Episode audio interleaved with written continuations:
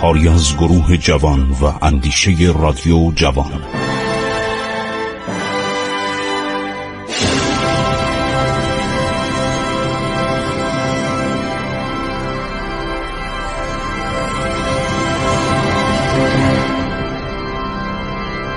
بسم الله الرحمن الرحیم. به نام خداوند بخشاینده مهربان. شنوندگان عزیز من خسرو معتزد هستم. در برنامه عبور از تاریخ با شما عزیزان صحبت می کنم اگر خاطرتون باشه تا چند برنامه پیش ما درباره حکومت های محلی تبرستان و گیلان و دیلم با شما صحبت کردیم. من مطالب دیگه رو یادداشت کردم. برای این حکومت های محلی که در تاریخ ایران ناشناس مونده و فقط در کتاب شهریاران گمنام به آن اشاره شده. مرا همراهی کنید در بیان تاریخ این سرزمین. فقط داریم تاریخ تبرستان رو میگیم حالا به جای دیگه هم خواهیم رسید.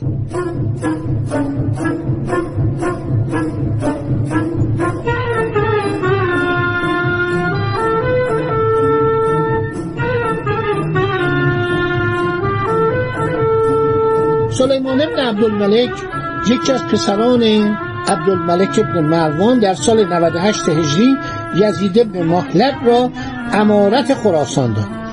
یزید به ماورالنهر رفت و به جهاد مشغول شد برای خلیفه فتنامه می نوشت سلیمان به یزید نوشت تو چرا نمیری مازندران بگیری؟ این یک بستان سرسبز این بهشته. برو و اونجا رو بگیر. خیال کرد به همین آسانی می‌توان آنجا را گرفت.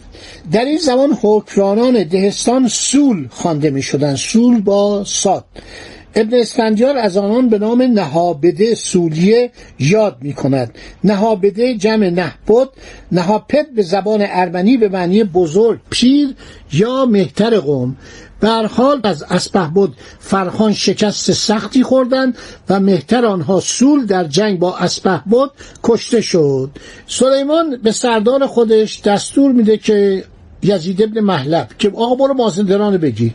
اینم حرکت می‌کنه میاد و در اونجا و داخل تبرستان میاد. اسپهبد در مقابل به پشته ها همی رفت. پشته یعنی کوهستان. یزید به شهر ساری رسید. به سرای اسپهبد فرود آمد.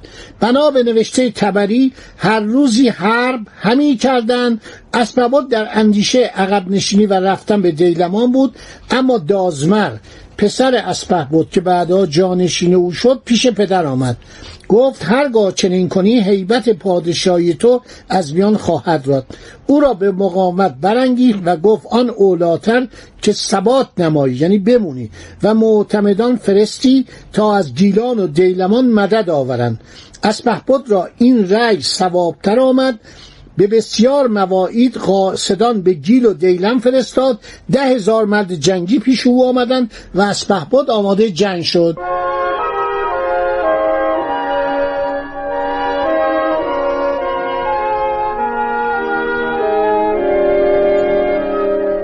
نخست پیروزی با لشکریان یزید ابن محلب بود اما از فهبد و سپاهیانش به قلل کوها شدند و به سنگ و تیر لشکر عرب را هزیمت کردند و به راهی دیگر آمده و سر باز گرفته و پانزده هزار مرد را کشتند. همچنین به لشکرگاه یزید ابن محلب رسیده و خیمه ها سوخته و غارت کرده. بعد هیچی دیگه. این بیچاره میفته به التماس به خواهش و به تمنا. عرض شود که اینها میان و التماس می‌کنن و برمیگردند و میگن که آقا نهابدن بیان به کمک. یعنی اون سرداران سول اونایی که اصحاب یزید ابن محلب بودن اونا برمیگردن طرفدار همین اسپهبد فرخان میشن و یزید ابن محلب در دام سپهبد فرخان گرفتار میشه. اسپهبد دستور میده از ساری به تمیشه انجنگ کنند یعنی راه ها رو با درختها بگیرند. چنانکه سوار نتواند گذشت و شاره نیست گردانند یعنی جاده رو با درخت میپوشونند یزید که خود را در محاصره اسپهبد دید خائف و پریشان شد و تدبیر خلاص خود می کرد شخصی به نام حیان نبتی را که از نژاد دیلمیان و همراه او بود نزد خود خواست. چرا از نژاد دیلمیان بود؟ به عرضتون رسودم. در جنگ قادسیه چهار هزار سرباز دیلمی نجنگیدن. با مسلمانان نجنگیدن. به خاطر که کینه داشتن نسبت به رستم فرخزاد ارتشداران سالار. به خاطر اینکه آدم شروری بود آدم سرکشی بود ملکه آزرمیدخت رو کشته بود سرش رو در تشت طلا بریده بود و این آدم آدم بسیار نالایقی بود. بنابراین این راهنما که میاد به این کمک می‌کنه حیان نبتی از دیلم بوده از همون دیالمه بود که رفته بودن اونجا. اینا مسلمان شده بودن و این از اولاد اونا هستش. سالها بعد در خدمت به اصطلاح همین یزید ابن محلبه بعد اونو خواست. این شخص دیلمی رو خواست گفت خبر گرگان چنین رسید. اینجا راه ما فرو گرفتن.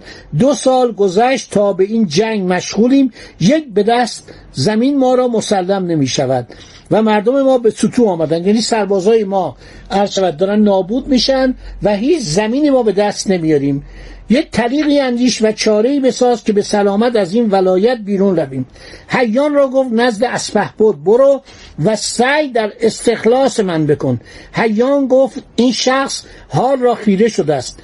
اگر سخن من نشنود و گوید دو سال است تا ولایت من خراب می‌کنن و مال و چارپای تاراج داده چه جواب گویم؟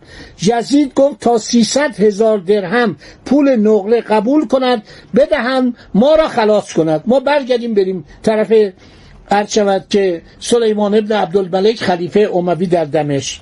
حیان پیش اسپهبد فرخان آمد. پس از گفتگوی زیاد اسپهبد خلاص یزید و همراهان او را موکول به پرداخت 300 هزار دینار پول زر از یزید و 5 هزار درهم از حیان و همچنین استرداد همه اسیران و فرو گذاشتن قلمرو خود نمود. شرایط اسپهبد را پذیرفتند و تاوان جنگ را تعجیه نمودند و جان به سلامت به در بردند. اسپهبد به تمیشه که مرز تبرستان و گرگان بود نزول نمود. به لب خندق که خود فرمان حفران را داده بود نشست جمله اسیران ولایت خیش را باز ستانده به مرز و بوم خود درآورد. اینا اسرای اونا رو آزاد کردند. یعنی نمی کشتن سر نمی بردن. این همت و شرف ایرانیان بود. یزید ابن محلب پیش از شکست در تبرستان غنائمی به دست آورده و شرایط سنگینی برای دست کشیدن از جنگ پیشنهاد کرده و مطمئن به قبول آن از طرف فرخان بود. تبری نوشته که هزار هزار درهم دویست هزار و چهارصد خروار زعفران. اینا این جناب سردار بنی امیه از مردم مازندران می‌خواست. همینطور جامعه تبرستانی از گلیم ها و دستارها که از تبرستان برخیزد و 400 برده بر سر هر برده سپری گیلی سپری گیلی یعنی سپر مسین یا آهنین ساخت عرض شود که گیلان. شاید هم سپر بود. این سپرهایی که میبافتن از چوب میبافتن و در جنگ ها به کار می بردن. بر سر هر سپری دو تا جامه برنهاده. یکی پرنیان یکی کتان. بر سر هر سپری جامی سیمین بر سر زده. از 400 مسخال اینا رو جناب آقای یزید ابن محلب درخواست داده بود قبلا. قبل از که شکست بخوره من یه بار دیگه براتون می‌خونم که چرا مردم ایران از بنی امیه نفرت داشتن؟ بنی عباس از اینا بدتر بودن. بنابراین مردم ایران نفرت از بنی امیه داشتن. نفرت از بنی عباس داشتن. من یه بار دیگه می‌خونم. ببین درخواستایی که یزید ابن محلب درخواست کرده از امیر تبرستان از اسپهبد فرخان هزار هزار درهم یعنی یک میلیون سکه نقره. دویست هزار و چهارصد خروار زعفران. جامعه تبرستان یعنی پارچه های تبرستان از گلیم ها دستارها و چیزی که از تبرستان به دست میاد. 400 برده بر سر هر برده سپری گیلی بر سر هر سپری دو تا جامه برنهاده یکی پرنیان یکی کتان. بر هر سپری جامی سیمین یعنی جامی نقره‌ای. بر سر زده از 400 مسخال. بدین جهت به سلیمان ابن عبدالملک نوشته بود برای حمل قنائم قطاری از شتران تا به شام باید. گفت برای ما مثلا 4 هزار شتر بفرستید که این قنائم رو از مازندران بگیریم از مردم مازندران بگیریم برای شما بفرستیم. چنان که دیدیم 300 هزار دینار 5 هزار درم تاوان جنگ به اسپهبد فرخان و با استرداد اسیران جان خودش از محلکه نجات داد. لشکرکشی یزید ابن محلب در تبرستان که آخرین تلاش خلفای اموی برای تصرف تبرستان بود از سال 98 آغاز شد به سال 99 هجری خاتمه یافت. عمر ابن عبدالعزیز که پس از سلیمان به خلافت رسید به سال 99 به گفته تبری اونو برکنار کرد. یزید ابن محلب رو برکنار کرد. چون به شام رسید عمر ابن عبدالعزیز فرمود تا نوشته بر او عرضه کنند گفت چه نوشته؟ گفت این مزخرفات که نوشته بودی؟ گفته بودی من قطار شطور چهار هزار رأس شطور بفرستید. این چه پرتایی که نوشته بودی مزخرفات که نوشته بودی جوابش این بود. گفت آقا قنایم کجاست؟ به شوخی. برگشت گفت این ورقه ای که بیارین. ایشون گفته بود که من می‌خوام این همه برای شما عرض شود که برده بیارم پارچه بیارم زعفران بیارم پول بیارم. یه میلیون قرار بود سکه طلا بیاری. چی شد؟ سکه نقره کجاست؟ و مسخرش کرد انداختنش به زندان. عمر ابن عبدالعزیز و پس از او یزید دوم و حشام که فرخان با آنها نیز همزمان بود همچنین آخرین خلفای بنی مروان که از شکست های پیاپی در تبرستان عبرت گرفته بودند دیگر به روزگار فرخان و به عهد فرزندان و جانشینانش اسپهبد دازمر که بین سالهای 110 تا 123 هجری بوده و اسپهبد فرخان دوم یا فرخان کوچک که بین سالهای 123 تا 131 هجری بوده اصلا طرف تبرستان نیومدن. اسپهبدان فرخان بزرگ 17 سال سلطنت می‌کنه. به سال 110 هجری برابر سال 97 یزگردی در میگذرد.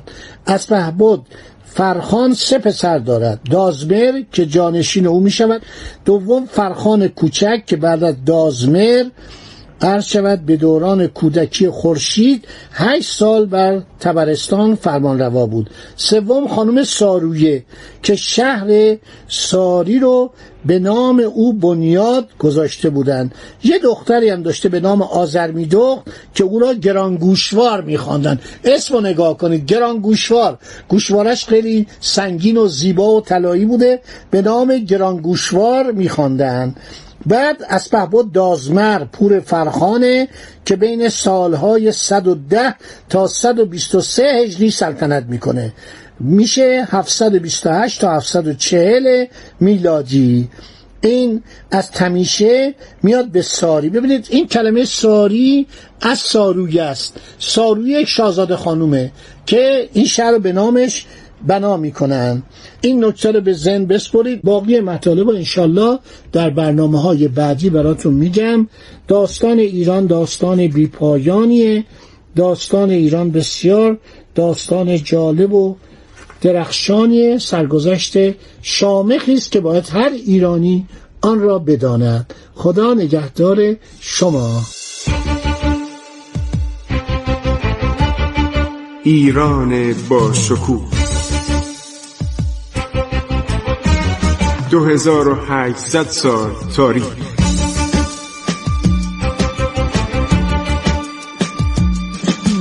عبور از تاریخ.